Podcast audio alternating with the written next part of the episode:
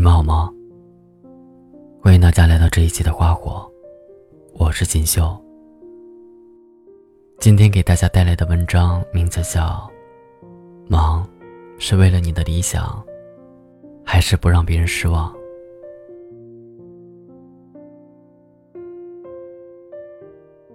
两周以前，朋友在公司因为晕倒而被送到医院。诊断后，他被告知患了梅尼尔综合症，不是很严重的病，但很折磨人。头部只要一动，就感觉天旋地转。更要命的是，耳朵除了嗡嗡作响，听不到其他任何声音。正是需要被人好好照顾休养的时刻，可是他却只身一人，背井离乡在远方。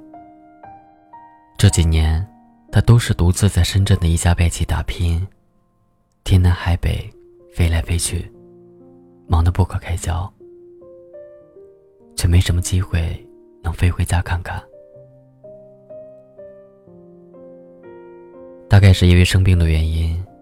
这个野心勃勃的女超人，在微信里跟我说：“我真的想家了，想到眼泪止不住的往下流。”出院后，朋友休息了两周，紧接着就回到了公司，继续开始工作。那个哭着跟我说她真的想家了，不想继续在深圳待下去了的姑娘，就好像不是她一样。四年前，朋友一个人去到深圳，和陌生的姑娘合租下了一间五十平米的老房子，然后开始了挣钱养活自己的生活。那时候，他常常熬到凌晨，还抱着笔记本，打着哈欠，准备第二天的 PPT。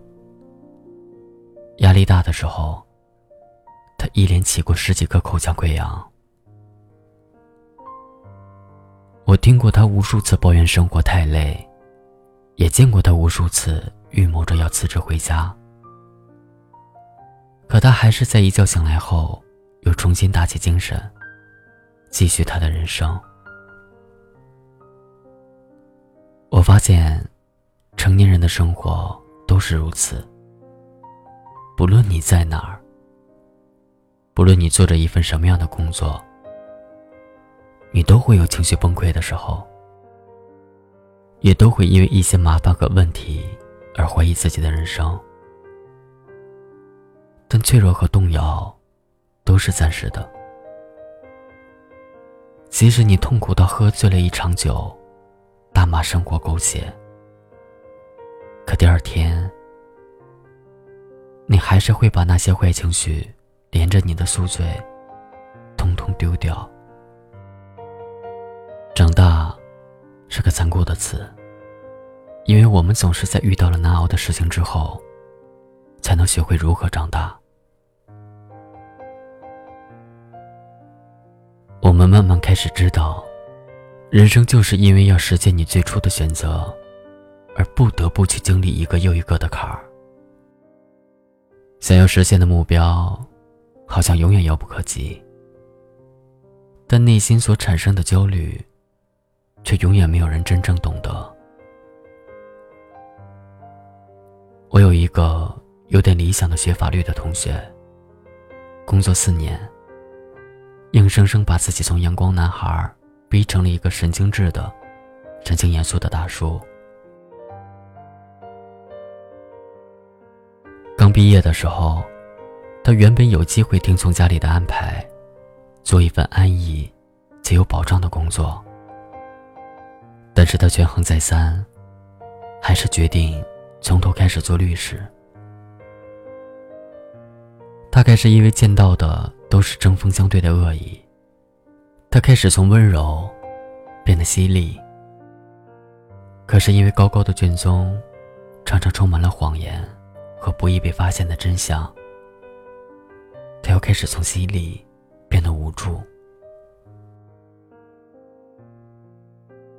这份职业在他眼里存在的意义，并不只是能让钱跑进口袋，但见多了不公平的事情，他也开始觉得揪心，开始无能为力。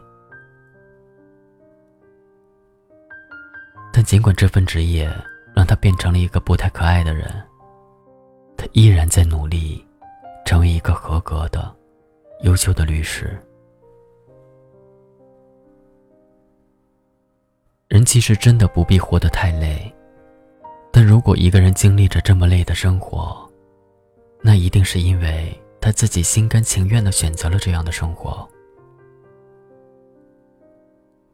长大以后，我们常常抱怨生活，抱怨它剥夺我们的天真和空闲，却给予了我们忙碌、焦虑、恐慌和难过。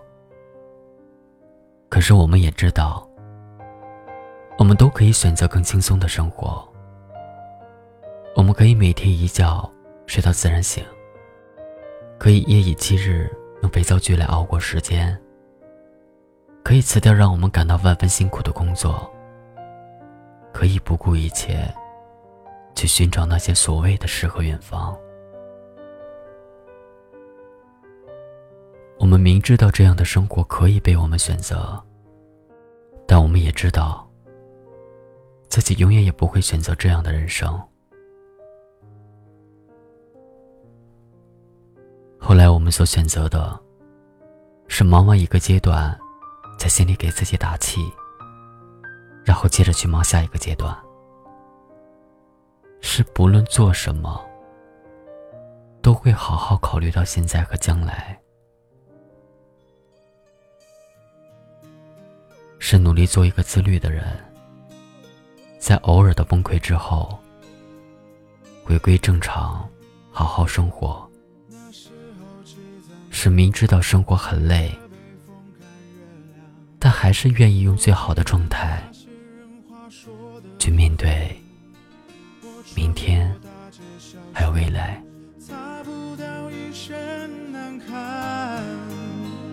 死了也没人管，想对回忆打一。昨天的昨天，上诉。我很平凡，也很简单。骨子里的我却很勇敢。我还有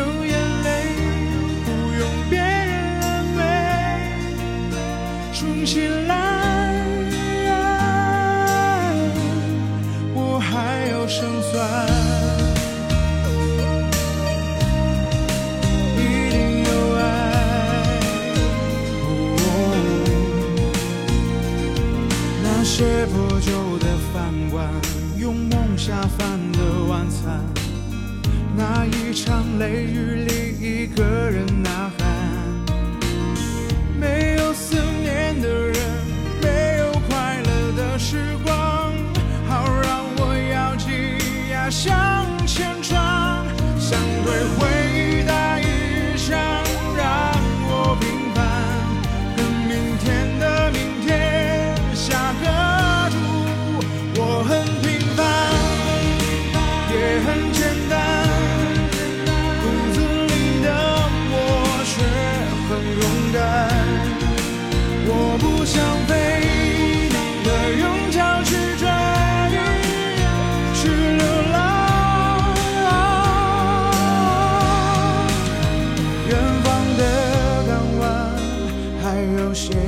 希望让